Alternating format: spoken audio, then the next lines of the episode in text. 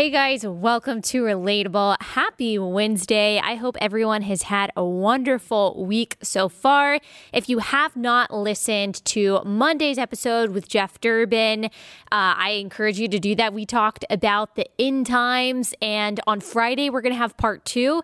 And I specifically asked him if he thinks that we are in the end times, and I think that you'll probably be surprised by his answer. As you guys know, I have a premillennialist perspective, he is a post millennialist perspective. This is not a gospel issue, it is a disagreement that two Bible believing and Jesus loving Christians can have. And so I think that it is very beneficial for you to kind of uh, hear his perspective on that. And the guy just knows so much about scripture, and I just always learn a lot from him. So if you haven't listened to that, go back and listen to Monday's episode.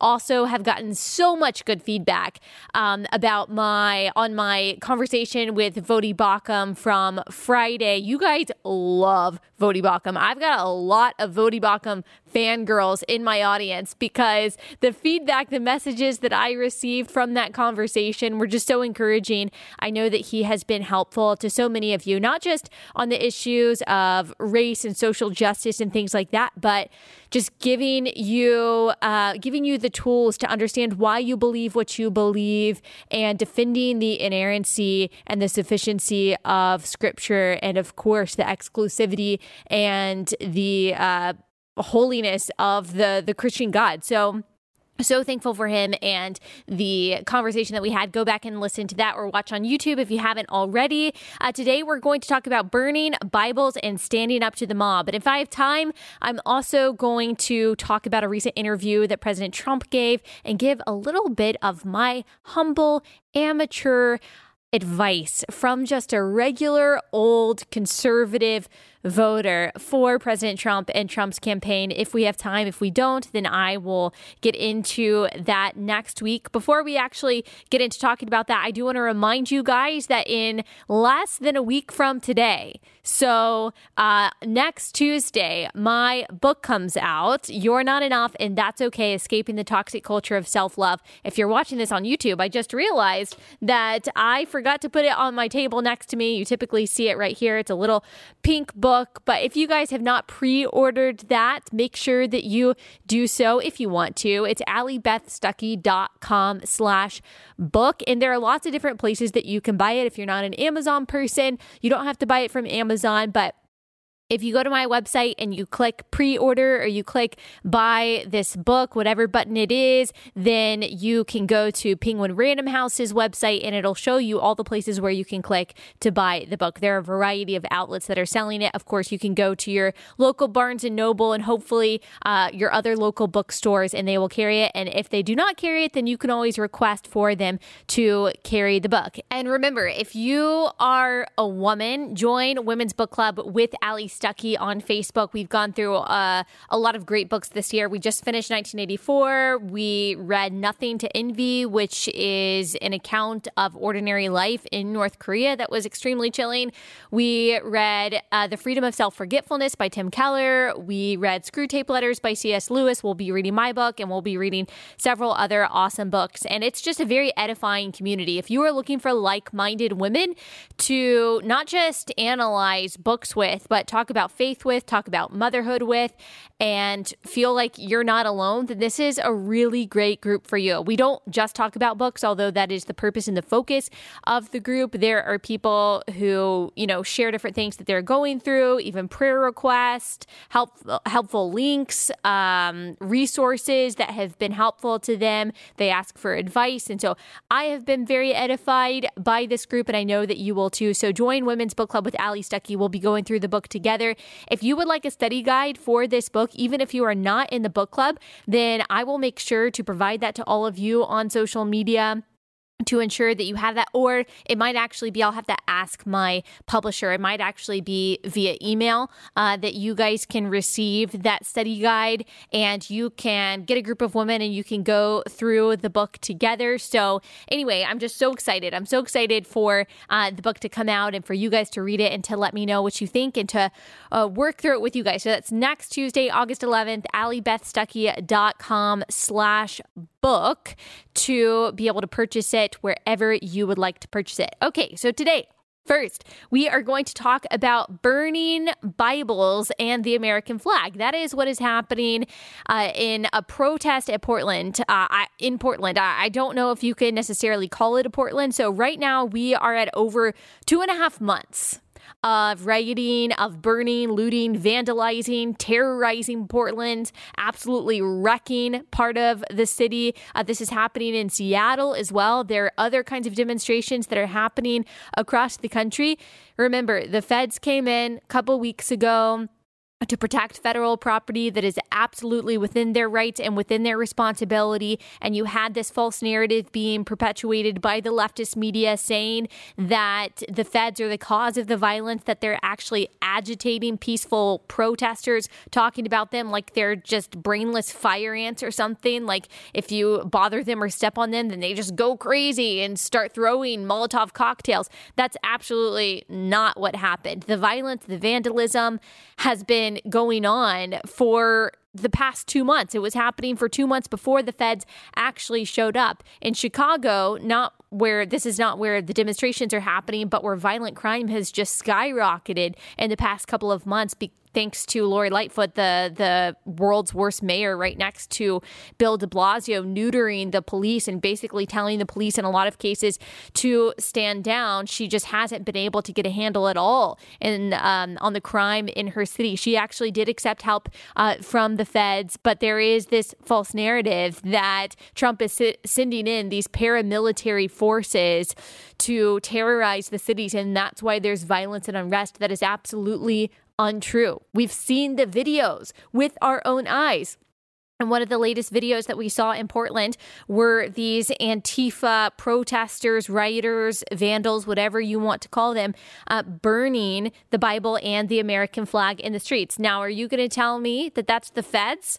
Are you going to tell me that the federal officers uh, agitated them, compelled them to do this? No, uh, of course not. I just want you to remember that all of this started. They said that all of this was because of George Floyd. You probably remember the videos in Minneapolis, Minneapolis, and other places where people were wrecking targets, where they were looting and stealing flat screen TVs and clothes. And we were all told, well, Riots are the voice of the unheard, and we just need to be compassionate and we need to be sympathetic that these people, they're just very angry, basically patronizing them, acting like these people um, are children, like they have no moral agency whatsoever, that they are just products of perpetual oppression and that they have no ability whatsoever to actually choose things for themselves. And just out of sheer grief, they are going out and they are stealing uh, flat screen TVs. It was all a lie. That's not to say that there were no peaceful protesters who really were protesting because of what happened to George Floyd and because of police brutality. There absolutely were. There absolutely were. And I don't want to conflate those two groups of people. I absolutely believe that peacefully protesting is it, well, I don't just believe this, it is a fundamental right in the United States of America. It should continue to be so. And there should be no fear of uh, punishment from the government whatsoever when people are peacefully protesting. That group, the group that was peacefully protesting against police brutality, against what happened to George Floyd, are not the same people as those that were rioting and looting. And yet, the leftist media basically conflated those two groups by saying, well, the people who are looting and rioting are doing it for the same reasons as the people who are peacefully protesting. I just don't I, there's no correlation. I'm sorry, there's no correlation between the people who are looting a Target, who are looting an Amazon store in Seattle, and the peaceful protesters who are saying, hey, I think we can do a better job of executing justice.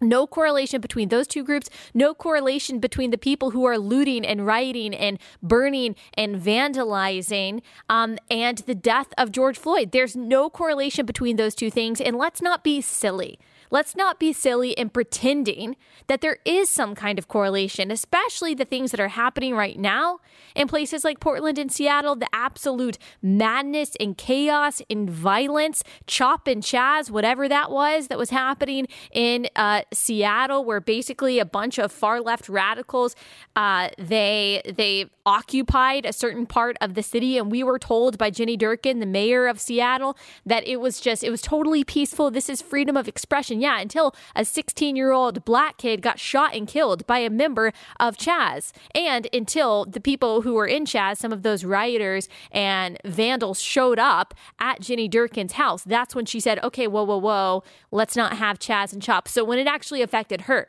not when the young man was shot and killed. But when it actually affected her and her safety, that's when the mayor of Seattle said, okay, well, maybe this is an unlawful gathering. And yet, the violence, the unrest, the chaos is still happening in Seattle and still happening in protest. This has uh, in uh, Portland, and this has nothing to do with police brutality, and this has nothing to do with injustice. This has nothing to do with George Floyd. It has nothing to do with racism, and everything to do with these people wanting a revolution. They want a revolution, and they believe that the socialist revolution, the communist revolution, for some of these people, it starts with anarchy. It starts with the destruction of the systems. We played a video for you last week where one of the leaders at uh, these riots was saying, you know, we're not just looking for reform, we're not just looking for change, we're looking for the abolition of the United States as we know it. So they are looking for absolute destruction. That is why they are burning Bibles and the United States because they don't like what these two things represent to them and according to their ideology, these things represent oppression. They represent the foundation of America, and they believe that America, the freest and the most prosperous and the most equitable country in the world, is oppressive and is inherently bad. It can't be redeemed, it can't be fixed, it can't be reformed, it can't be saved. It must absolutely be abolished. And so that's why they're burning the flag. That's why they're burning these Bibles. They hate everything Christianity represents. They hate everything that America represents. And so this is a symbol of the destruction that they hope to see happen on a larger scale. And yes, Black Lives Matter, not all of them, but some of them are a part of these demonstrations. Absolutely. I mean, we know that the leaders of Black Lives Matter, they are supporters of Chavez. They were supporters, they are supporters of Maduro in Venezuela. They have admitted that they are trained Marxists. I mean, they have supported violent regimes in South America in the name of a communist revolution. That is who started, who founded Black Lives Matter again, I'm not conflating everyone who supports Black Lives Matter with these crazy anarchists in Portland and Seattle and in other cities across the country because I think that's un- unfair. Um, but are is there crossover in ideologies? Is there crossover in goals? The abolition, the rewriting of the United States, the redoing, the undoing, then the redoing of the United States. There's absolutely crossover there. There absolutely is. And so I also think it's unfair to completely separate those movements as if they don't have any shared aims and goals because they do. Eric Metaxas is a radio host. He is an author who wrote Bonhoeffer and Martin Luther and uh, a lot of other great books. He tweeted this A century before the Third Reich, German poet Heinrich Heine prophesied that where books are burned, humans will soon be burned also. Antifa BLM has chosen the brazenly atheist path of Joseph Goebbels. Let the reader understand. Obviously, Heinrich Heine was correct about that. And I think that Eric Metaxas is correct too. Wherever books are burned, wherever there is an attempt to destroy old culture and old ideas by way of um, this kind of physical destruction, there is going to be loss of life as well. History is replete with examples like this. If you look at any communist revolution, any communist revolution, if you look at Pol Pot's Cambodia, if you look at Mao's China, the Maoist revolution, the bringing on of communism, murdered all dissenters and undesirables, rid uh, rid itself of old cultures, old ways, old traditions, the old ways of thought, and of course, we know that tens of millions of people died that way. The same thing in Soviet Russia, everywhere that communism, that there has been a, left wing revolution, millions of people have died, have been arbitrarily detained for dissenting in Cuba, in Venezuela. You can look anywhere. There has been a left wing res- revolution, widespread suffering, mass death injustice, oppression to a scale that we can't even uh, imagine in 2020 in the United States. And yet, that is what, unfortunately, a lot of these revolutionaries that are allowed to destroy their cities are fighting for. This is just true wherever you see communists. They do not know, their ideology does not know how to build, it only knows how to destroy. That is the nature of a left wing revolution. Uh, part of the destruction that comes with these left wing revolutions is old, old value systems uh, that get in their way. They must be taken down. So in this case, Christianity, loyalty to the United States, represented by the Bible and the American flag. Uh, the flag represents individualism. It it represents opportunity, freedom, free free markets, all the things that these uh, left wing radicals don't like and actually consider systems of oppression. So rather than engaging with these things, engaging with these ideas, which they don't have, unfortunately, the intellectual capacity to do, uh, they try to destroy them. It's all they know how to do. Uh, these people and their ideology is they're they're coming for your churches and they're coming for your schools, not necessarily always through riots and arson, but through the destruction of your mind, the controlling uh, of what pastors can and cannot say, ensuring conformity within the education system. There's already conversation about how the idea of freedom of speech, freedom of expression, um, freedom of religion are all oppressive ideas that allow um, that allow intolerance. And so there is this idea of tolerant intolerance, where you suppress certain ideas, you suppress certain speech, you suppress certain um, ideologies and forms of education that the left wing would consider to be intolerant and oppressive. And in that way, they believe and they assert that they are actually creating a freer society, a society that is free of what they deem bigotry. So, that kind of idea is already happening and it's coming for your churches it's coming for your schools. We've already talked about several times how there is a force that is trying very hard to decimate to se- uh, to separate the parent child relationship. They want to ban homeschools. They want to uh, they want to ban homeschooling. We talked about how harvard professor elizabeth bartholet has been pushing hard for that for a long time. There are certainly people on the democratic left who believe that they want to stop the the creation of charter schools. A lot of that has to do with left wing teachers' unions, but it's also more of a left wing philosophical um, idea that says that the parent child relationship really gets in the way of the state being able to control the way we think and the way we learn and the ideologies that we have. And so there's a sinister force trying to do that. And so these revolutionary ideas that are being manifested in violent ways in some of the cities across the country are going to spread themselves in more subtle ways, in more palatable ways in all of the institutions that we are currently a part of.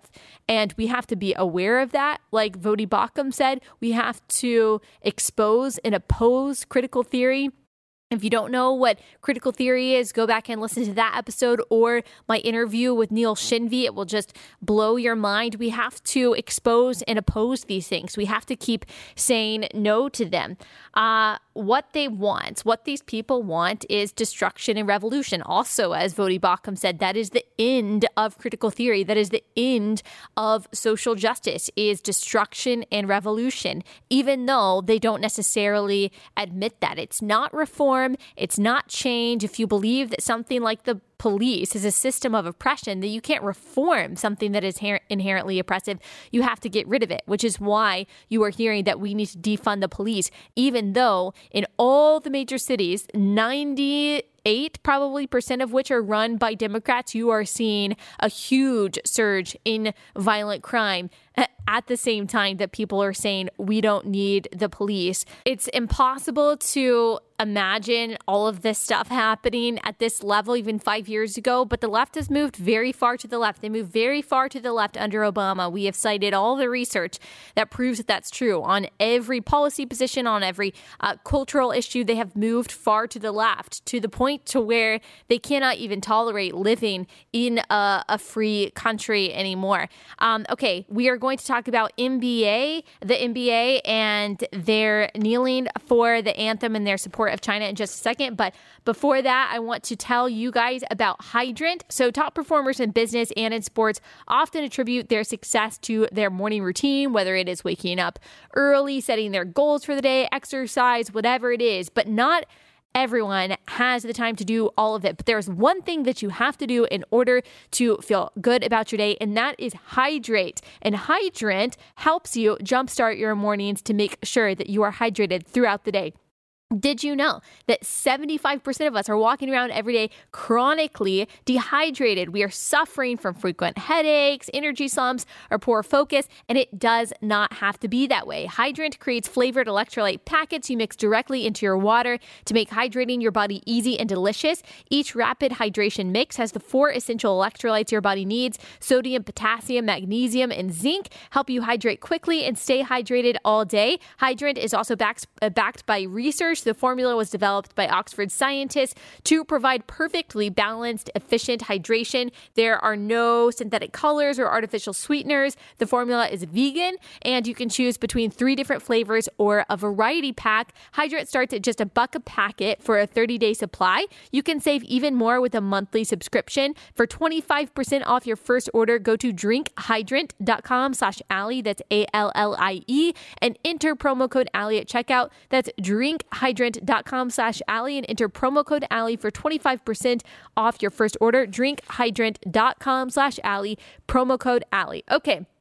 Let's talk about the NBA and China. So, NBA, they've started playing their games, and Black Lives Matter shirts are being worn. And during the national anthem at the beginning of the games or before the games, they are kneeling and they aren't singing the national anthem they are kneeling for the national anthem in their Black Lives Matter shirts and on their jerseys. They have now been permitted to wear social justice sayings like how many more or say her name or something about police brutality and systemic racism.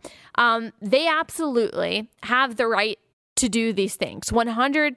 If their employer allows them to do so. I do believe that the employer also has the right to say, hey, on company time, this is how I want you to behave. That was my beef with the whole Kaepernick thing. Not that he doesn't have the right to peacefully protest, but if the manager of the team, if the coach, whomever, uh, if they say, uh, that you cannot kneel on our time or we want you to stand for the national anthem i do believe that the the boss gets to say how their employees behave. But he did of course have the right under the first amendment to kneel. And these players in the nba absolutely have a right to kneel according to the first amendment i also have the right to call them out for their hypocrisy. I also have the right to criticize them, not because of the action of peacefully protesting, which I think is very patriotic and very American, but because the premise of their protest is incorrect. And because of the hypocrisy that they are displaying while uh, kneeling for the flag of our nation while supporting um, a hostile regime. And that's what we are about to get into. So, here is my here is my critique um, like i said the premise of their protest that black americans are disproportionately killed by the police and that there are right now um, that there exists actively today systemic discrimination against particular ethnicities is simply not backed up by the data. We have talked through the data points before several times on this podcast. When you look at the number of police interactions of white versus black Americans and the number of those interactions that end in an unarmed person getting killed by the police, black people are not more likely than white people to be killed by a cop. That doesn't mean that racism doesn't exist. That doesn't mean that discrimination ever happens. That doesn't mean that there aren't problems with our justice system that disproportionately negatively affects the most vulnerable in our society. There are. That doesn't mean that officers don't ever kill people unjustly. They do, black and white. So I'm not arguing that no one has a reason to protest things that are happening in our country. But when these players are kneeling for Black Lives Matter, they're not kneeling for the thousands of black men, women, and children killed within their own communities every year. They're not kneeling for the millions and millions of black babies who have been murdered in the womb. They are not kneeling for the black children who are put at a disadvantage because of a lack of school choice. Uh, how do I know? Because they're wearing a BLM t shirt, which, as a movement and as an organization, is concerned with only one kind of black life and that is the one that is taken by a white police officer. I don't think that they care about um, the black Trump supporter who had he had Trump signs outside of his business and he would stand outside of his business and he would um, say you know Trump 2020 and have a Trump 2020 sign he was an elderly man he was murdered you don't hear anyone from Black Lives Matter talking about that. You don't hear anyone in the liberal media talking about that. That a black man who obviously went against the grain of his own community because of his political beliefs, he got murdered because of his political beliefs. And that was not picked up by the mainstream media except for Fox News and conservative outlets. You certainly didn't hear Black Lives Matter talking about that. You certainly didn't hear any of these players like LeBron James talking about that. Uh, the only social messages that are approved for the jerseys of these NBA players are ones that have to do with left wing causes, specific left uh, left wing causes. So their jersey can't say Baby Lives Matter. Their jerseys can't say school choice now. Uh, they can't say free Hong Kong. And that is really the big hypocrisy here. It is not that the NBA has to care about all injustices in order to care about one injustice. It's that the premise of their argument against injustice is based on something that is not true. And it's hypocritical, the things that they are silent about, especially when they're silent about China. Now, if you just think that's random, that I'm just picking a random country with human rights abuses happening that in that the NBA needs to stand up against, I'm not. I'm not just saying, hey, you can't care about what's happening here unless you care about what's happening in Saudi Arabia. I'm not not saying that. The NBA and China are very closely connected. They make billions and billions from China every year. This is an active partnership that the NBA is actively and voluntarily engaging in because it makes them a ton of money. There are big fans of the NBA in China. They love American basketball, and the NBA knows that, and they make a lot of money off of playing their games there, selling their merchandise there. But China, China is representing all of the things today that these NBA players say that they are protesting in the United States that don't actually exist on a scale that is even comparable to what's happening in China. So, as you guys know, as we've talked about the Uyghur Muslims in China, there are millions of Uyghur Muslims in China. They are being sent to re education camps. We've actually seen drone footage of that. They are being enslaved, organ harvesting of these Uyghur Muslims in these concentration camps, forced sterilization of Uyghur Muslim women, forced abortions, no matter what the gestation, no matter when in the pregnancy it, it is. A lot of these women, if they go past having one child or two children, they are forced to abort their child. There is an article in the National Review that details how babies are ripped from their mothers at birth and the family never knows what happens to that child. Uh, sold into slavery, we don't know. Killed, abused, we have no idea. This is happening right now in China among ethnic minorities. You guys might have seen it was reported for a short period of time when it was happening that when the coronavirus had just started to abate in China, they were evicting African immigrants from their apartments. They were refusing to allow Africans to come into their restaurants, saying that Africans were actually the ones spreading the virus, when of course that wasn't true. Talk about a racist regime. Like, there's probably no more racist regime on earth than China. And yet the NBA stands up for them. And yet the NBA is not allowed to criticize them. As you guys know, as we have talked about, uh, they force the conversion of, of Christians throughout China, or they try to. They spy on their own citizens. They arbitrarily detain dissenters. We've also talked about how doctors and scientists who spoke out about the coronavirus and some of the cures of coronavirus and some of the mishandling of the coronavirus in China, how they just disappeared there, that they were murdered or they were detained. No one knows what happened to them. Talk about Orwellian. Like that's happening right now. But anyway, the NBA has nothing to say about that. Um, on top of all of that, China is colonizing Africa and South America. So they're um, saying, hey, poor country, Ethiopia, for example, uh, poor country in Africa, we are going to build this railway for you, or we're going to invest in your infrastructure, and you'll make so much money from this railway that you'll be able to pay us back. We're just trying to help you out because we, China, we're so compassionate to you, poor African countries, knowing that the railway or whatever it is is never going to generate the money that China is promising that it is. And then poor countries like Ethiopia are caught in what is called a debt trap and they are indebted to China. And that is how China is trying to take over poor countries in Africa and poor countries in South America by uh, indebting them to China and then being able to hold it over their head and control them like that. So we're talking slavery in China. We're talking, uh, talk about systemic racism. That's what's happening in China. And we're talking about colonization in China that is all happening right now, not to mention how they mishandled the coronavirus.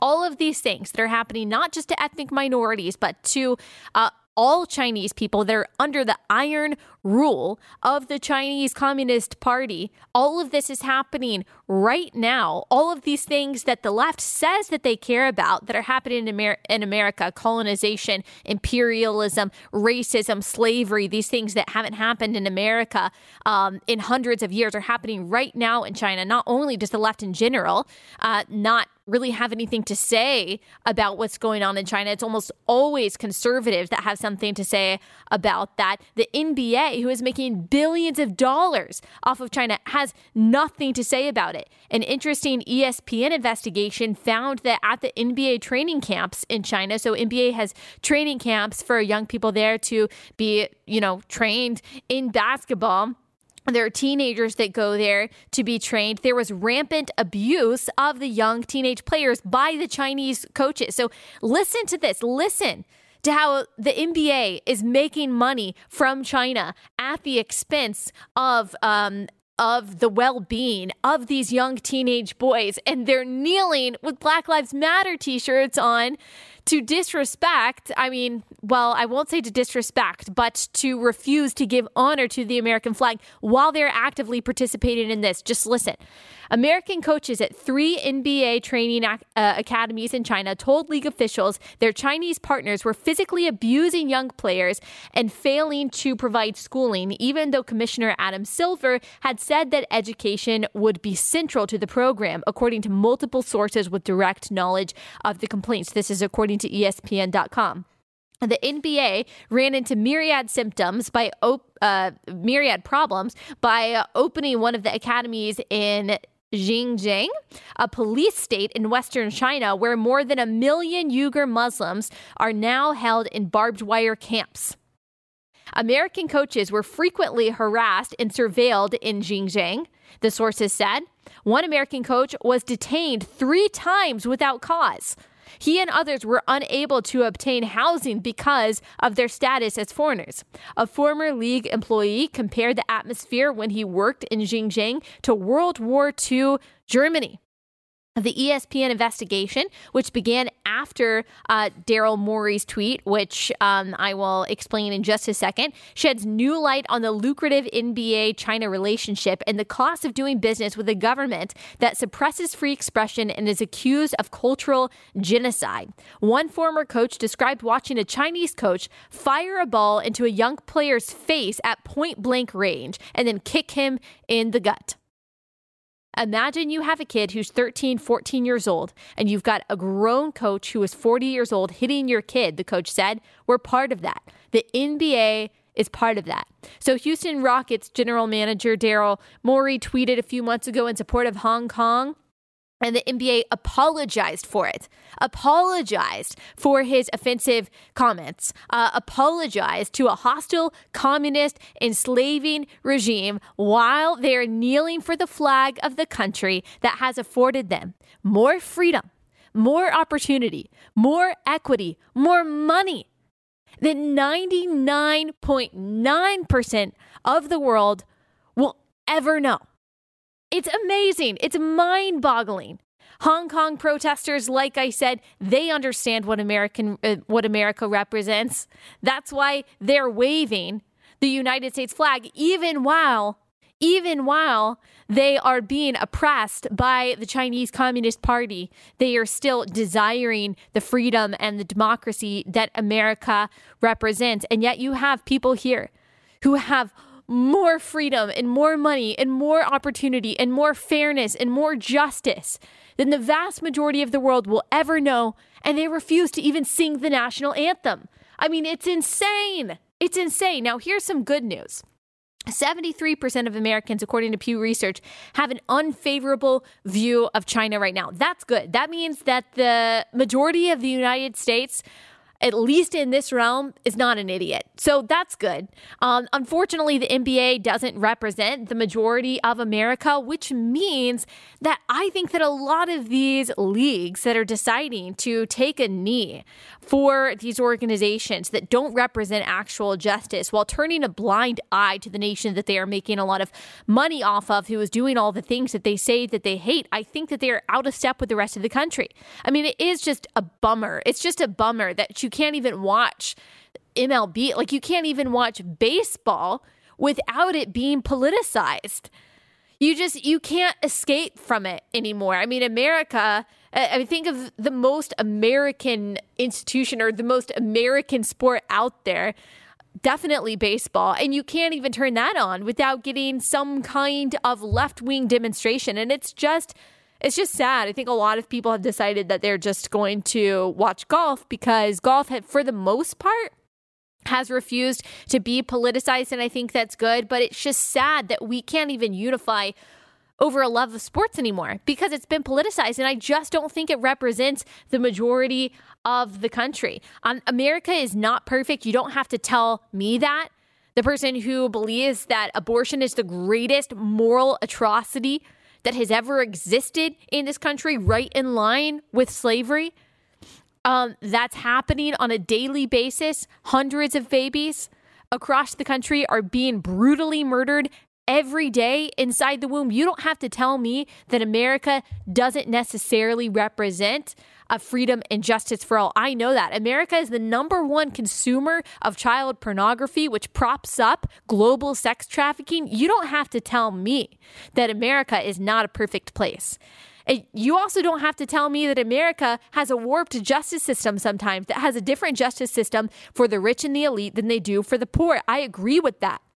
So, I am not someone who is saying that America is perfect, that you have nothing to protest for, you have nothing to be mad at. By the way, I also believe that the police unfortunately kills too many people, white and black, every year, and I am for reform. So you don't have to tell me that America isn't a perfect place. You don't have to tell me that it's not ideal here. I believe that it's not ideal. I know that it's not ideal for a lot of people, and there is a lot of injustice that goes on here. But because of the ideals and the ideas upon which we were founded, at least we have a North Star to look to. At least we can look to our Constitution and the values articulated in the Declaration of Independence that, yes, at first were imperfectly um, imperfectly implemented, but at least we can look to those and say, let's get closer to that.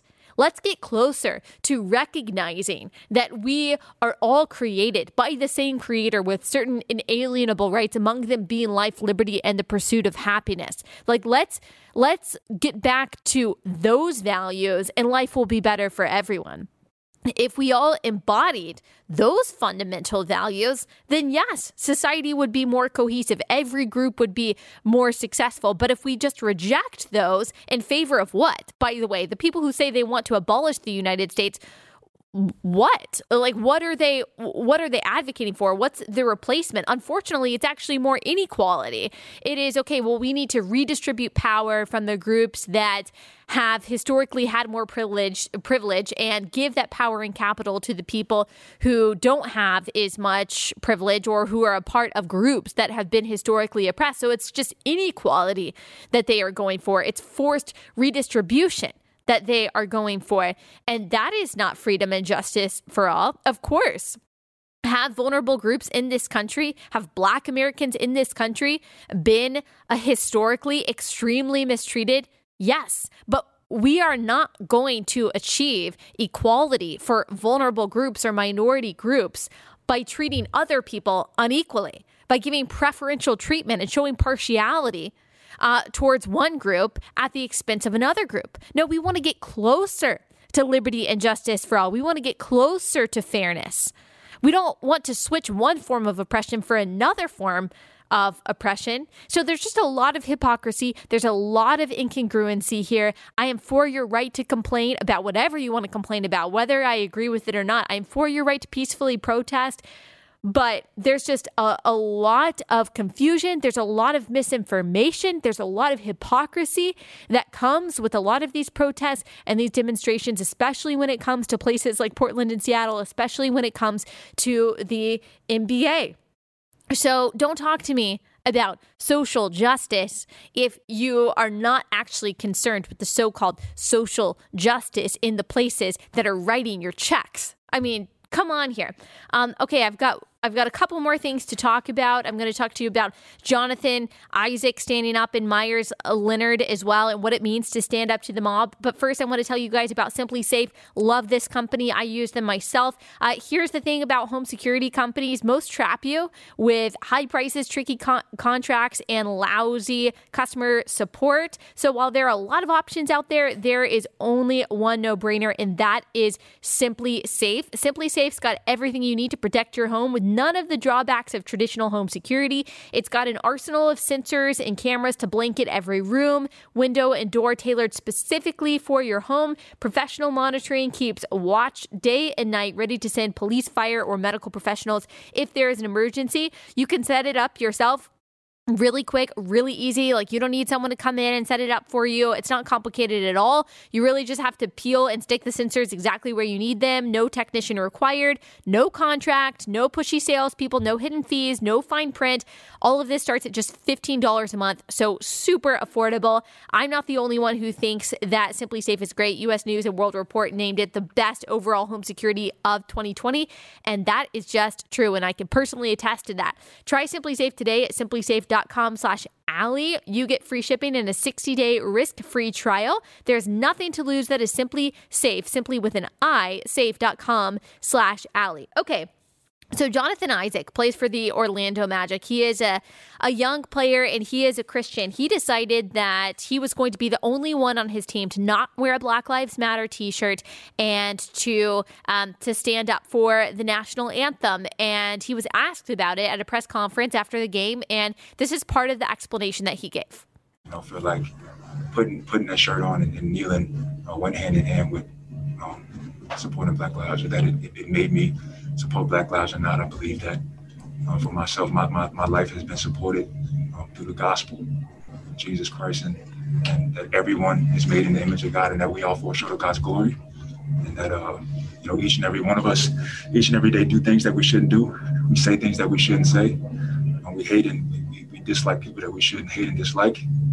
Um, and, and sometimes it gets into a point where we point fingers about whose evil is worse. I love it. I love it. You love to see this. So he didn't give some complicated political response. He shared the gospel. He said, Look, I, I don't think that this organization is is helping black lives. He believes that black lives matter. Of course he believes that black lives matter. I believe that black lives matter. You believe that black lives matter. We as Christians believe that their lives matter eternally, that they are created in the image of God and they have an eternal soul that will end up in one of two places. Therefore, every black person, every white person, every brown person, every person of every ethnicity and background needs the same gospel. And that is essentially what he's talking about here and pointing people to the gospel. He understands that societal change, that structural injustices cannot be dismantled uh, by revolution, but by regeneration regeneration of the heart. And so that's why he preached the gospel. And I'm just very proud of him. Of course, he's getting a lot of hate uh, yahoonews.com said that you know it could have been fine that he did this if his response wasn't nonsense. Well you know what First corinthians 1 says? It says that the gospel is folly for people who don't believe. It is foolishness to those who don't understand who have not had as ephesians 1.18 says the eyes of their heart enlightened. And so of course it's going to be a stumbling block to people who do not know the gospel for someone to preach the gospel in this way. And there are unfortunately some christians who see kneeling as something that is completely congruent uh, with a biblical worldview. And I'm not saying that if you kneel, that means that you're not a Christian. Of course, I am not saying that, but they don't see Jonathan Isaac as taking a stand of courage, whereas I believe this is what it looks like to be in the world and not of. What is he really doing with his life that is supporting his neighbor, that is loving his neighbor, loving the people around him? That's what he is going to answer for before God. He is not going to God is not going to ask, uh, well, did you virtue signal at an NBA game? Did you wear the t-shirt? Did you kneel for the flag? No, it's going to be what did, what did you do with the gifts that I gave you, with the time that I gave you? Did you fulfill the most important command, loving your neighbor, all your neighbors, no matter what they look like?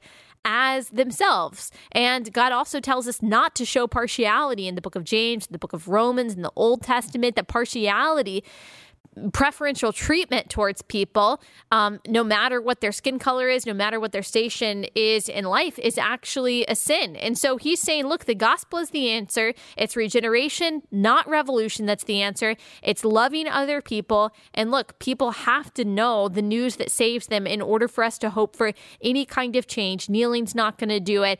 And wearing um, uh, a t shirt that supports an organization that is counter to a biblical worldview is also not going to do it. So kudos to him. And for the Christians who are calling him out and saying that he was wrong for this, I mean, you can disagree with him without saying that he is wrong for doing this. You can be a person who thinks that everyone should kneel and and not be angry at him or not think that he is stupid or that he should be silenced simply because he went against the grain. I mean, don't we know as Christians that we are going to be in the minority that if everyone else is doing something, even the atheists that we know, the agnostics that we know, the non Christians that we know, if they're all doing one thing, shouldn't we at least take a second look at what they're doing and ask ourselves if it's biblical?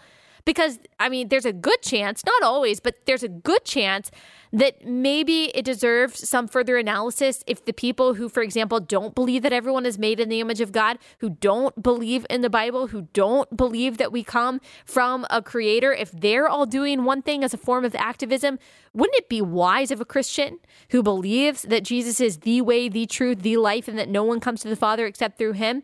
Wouldn't it be wise of us to take a step back and to say, okay, is that what God is calling me to? Is that representing something that is glorifying to, to God? And so to me, that's what Jonathan Isaac did. Meyers Leonard is an NFL player and uh, or actually sorry he's another NBA player. And he said this uh, he also stood for the national anthem. He said I think I can be a beacon of light not only for my voice or platform in action but in everything I'm doing. Um, he is so Leonard who is white told Marc J. Spears of ESPN's the undefeated after the game. This is according to ESPN I certainly support Black Lives Matter. I am very aware of what is going on but I can be both. My patriotism runs deep. So there are people who are willing to stand up against the masses, who are willing to stand up against the inevitable social media mobs who will come after people who decide not to uh, not to be a part of the mainstream and to be, as I've said before, human salmon, which is what all Christians are called to be, by the way, to swim upstream. Now, I he says that this person says that he supports Black Lives Matter, so that's obviously different than he seems to be talking about the organization that's different than what I believe and what Jonathan Isaac seems to believe. But he was willing to stand up when he knew it was going to be unpopular and no one else was going to do it and he was going to be called out for it and i think that courage is um is admirable and yeah you could argue as well even though i disagree completely disagree with why kaepernick um was kneeling i mean he wore socks with cops dressed as pigs on them he doesn't like the United States. Like he has been very open about that, especially on July 4th. And sure, you could argue that when he was the only one that kneeling, he knelt for something that he believed in, and that did take a certain amount of courage. Now, he it's been very lucrative for him now, but at the time in the beginning, it wasn't. So just to be fair for the people who said that was courageous, who did believe in the reason why he was kneeling, that is true. That's another perspective. But this, from my perspective, is also very brave going against the grain. And this is how quick culture changes. By the way, that just a few years ago, Colin Kaepernick was uh, was kneeling, and it was this very divisive thing. Just a couple years ago, this was very divisive, and no one else was kneeling. Now it's divisive, apparently, and controversial for people to stand up for the flag. Again, this is this is not the same though. This is not comparable. This is not relative. There's there's one side that should be, in my opinion, the default, which is to stand for the flag. Again, do they have the right to kneel? Of course, they have the right to kneel. Absolutely, and the First Amendment should and will always, I hope, protect that right. Um, however. When you are standing for the flag, you are not saying that you agree to everything that America has ever done or represents. As I have articulated, that's certainly not true when I stand for the flag and sing the national anthem. And you shouldn't be compelled to do that because that goes against the freedom that the flag represents. But standing in honor of the freedom and the opportunity that Americans have been afforded, that millions of people every year leave um, leave their homes, risk their lives to come here just for a taste of the opportunity that Americans have. Uh, when we stand, we are honoring the men and women who have bled and died for the freedoms that we so take for granted. I mean, America just we just don't understand. We just don't know how good we have it. Our privilege, our luxuries, our our freedom has unfortunately allowed our brains to atrophy. Like we are so addicted to victimization and the idea of oppression, some people are, that uh, you have to almost create reasons, sometimes in some cases, some people to be upset rather than being grateful for the extremely unique, extremely rare, not just on earth today, but in all of human history, freedom that we enjoy. Unfortunately, it's rotted people's hearts and brains as they have embraced things like critical theory, which are just stand opposed to any kind of rational thought or consistency whatsoever. So, um, good good job to Jonathan Isaac and other people who have decided to uh, go against the grain and to be human salmon. That is not easy, and may that be an example for us, not just in this, but in the power of standing up uh, when it's unpopular, both literally and metaphorically. There was also an example, this is a little bit different, but Trader Joe's, there was a 17 year old. She happens to be white, and that's kind of pertinent to the story. A 17 year old, she started a petition against Trader Joe's because she claimed that some of their products were racist. They have products like Trader Jose's that sells, that is um, uh, taco shells and, and Mexican food items Trader Ming's, which is Asian food at Trader Joe's, she started a petition and got several thousand signatures saying that Trader Joe's needs to discontinue these products because they are racist. The racist, uh, as uh, it's uh, Darrell Harrison from the Just Thinking podcast. He says he says racist and so she decided that these were racist and that she needed to um, start a petition about these products. And at first, um, at first, Trader Joe's said, you know, we'll definitely take a second look. But then they published an article or they published a letter that said, you know what? We've talked to our customers, and these things aren't racist. We are actually appreciating other cultures, and these things aren't racist, and we're not going to discontinue them. Good job. Good job, Trader Joe's. They just said no. They said no to the mob. Most of the people who signed this petition probably don't even shop at Trader Joe's, by the way. And so they're going to listen to their customers, most of which don't care about this stuff, which doesn't affect anyone's life. Doesn't affect anyone's life. And so good for Trader Joe's.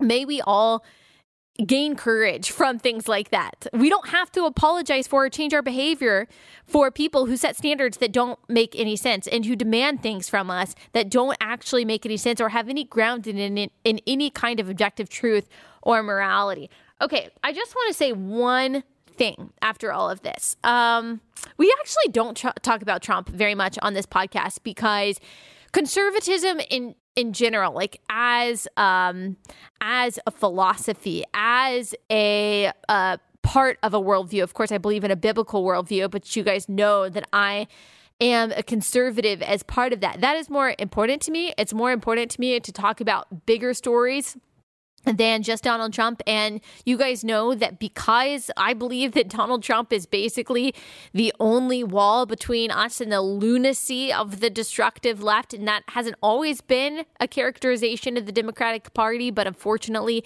it is increasingly an accurate uh, characterization of the Democratic Party. I mean, Joe Biden said that he wants to radically transform America. He has uh, Bernie Sanders as part of his task force to try to create his policies about schooling and healthcare, for example. And so it's a radical Democratic Party. Radicals in the party like AOC, Ilhan Omar, Rashida Tlaib, who are socialists and who do have a problem with America on a fundamental level. They're mainstays now in the party. They are mainstream in the party. And so, of course, I believe that Donald Trump, whether we think he's perfect or not, which we don't, at least I don't, um, he is right now the only protection that we have between uh, between us and the craziness, unfortunately, that is going on in a in a large portion, unfortunately, of the left. Now, I want to play you a little clip of an interview that he had with an Axios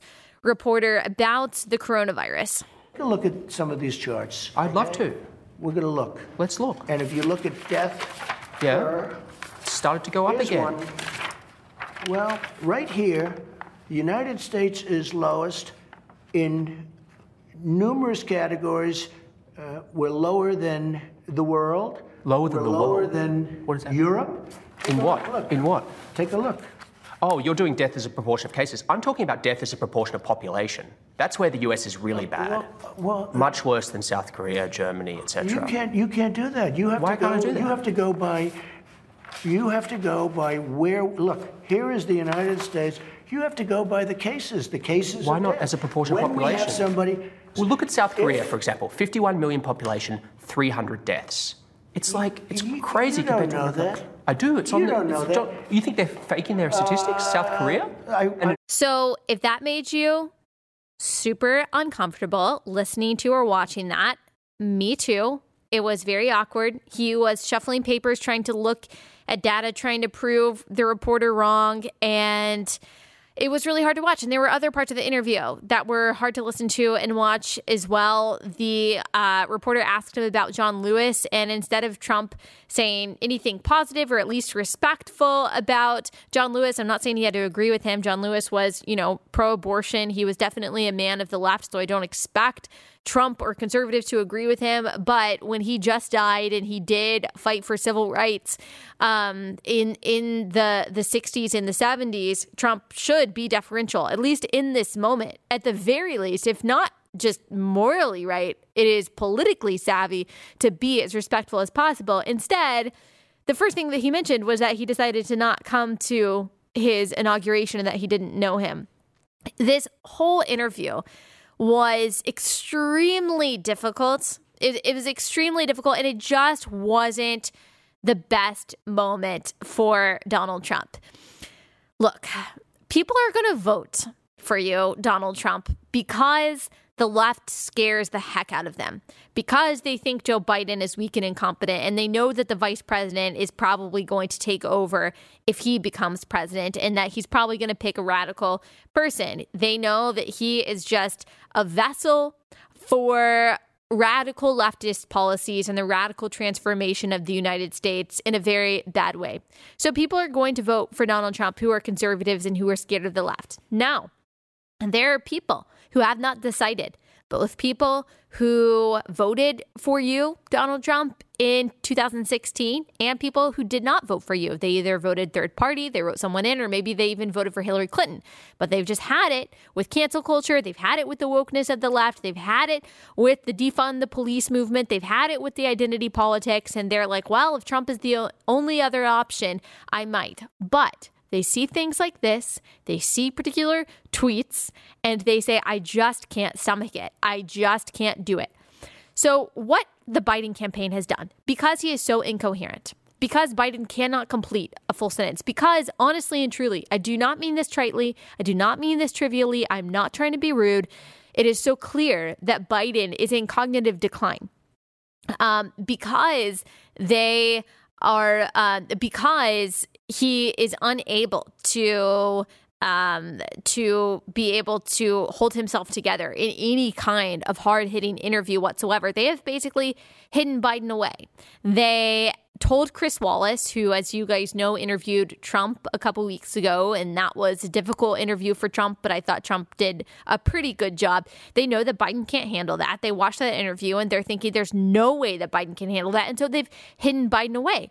And Biden is doing pretty well, not amazing, but doing pretty well in the polls right now. Why? Because the more people see Donald Trump in interviews like Axios, the more people see uh, some of Donald Trump's tweets. Like, I don't think he needs to be talking about people standing or kneeling for the national anthem. The more they see him as a polarizing figure, the more they see him uh, talking about, like he did to the Axios reporter, the more they see him talking about the coronavirus numbers in a way that lacks any kind of depth they're feeling or understanding whatsoever, the more they say, okay, well, I think I'm just going to vote for Joe Biden because he doesn't seem all that bad because he hasn't gone out there and been especially polarizing. He hasn't had an opportunity to have a bunch of gaffes. He hasn't had an opportunity to show his lack of understanding or incompetence because his campaign has hidden him away and it's effective. Honestly, I think that would also be a kind of effective strategy for Donald Trump. It might be too late. It might be too late. I think that if he had been quieter on Twitter for the past year or so, if he had shown I, I do think, honestly, I do think that he is a compassionate person. There are some people who believe that he is just hardened and calloused. I don't believe that. I think he puts that on. I don't think that is actually who he is. I think that if he would have had a little bit more tact, yes, the media still would have attacked him. It still would have been unfair. There still would have been biased reporting. There still would have been the Russia collusion narrative. There still would have been people calling him a white supremacist and a racist, no matter what he did. Absolutely. But for the people who don't like the left, who don't like the left wing media, who think that they are crazy and don't want any part of their revolution, they have to be able to look to Trump and to see some kind of stability and to see some kind of grounding and to see some kind of hope and to see some kind of coherence. They have to be able to see a better alternative in Donald Trump. And so I think a good campaign strategy would be for Donald Trump to not do these interviews with Axios. I mean, of course, uh, it's revealing in some ways. And so there are some people who think that more transparency is better, but maybe the Trump campaign needs to do some of the same things that the Biden campaign is doing, who is saying, you know what, they're basically both sides are running against the most radical portions of their they're running against a representation of the Republican and the Democratic Party rather than running against just one person. Let let the sides duke it out and allow the candidates to just kind of be quiet. It's working for Joe Biden. I think that it would work for Trump too if it's not too late. Maybe there just needs to be a little bit of quietness on the side of that candidate. I know they think by getting out there, by being in front of these reporters, he is showing a sign of strength, but not when the interview doesn't go well. Not when the interview doesn't go well. And I know it's a lost cause at this point to say that Trump needs to be quieter on Twitter. I understand. It's a lost cause. But I don't know, maybe just a last ditch effort trying to show some kind of unity, which I do think that he has done several times in his presidency. Not taking these kinds of interviews um, that are just not going to highlight Trump's best side. I do think it would be effective in the same way that Joe Biden being hidden away is effective right now we're running he's running against the craziness of the left let the left do its thing and people will vote for Trump by default. If you let Trump do his thing, people are going to vote for Biden by default.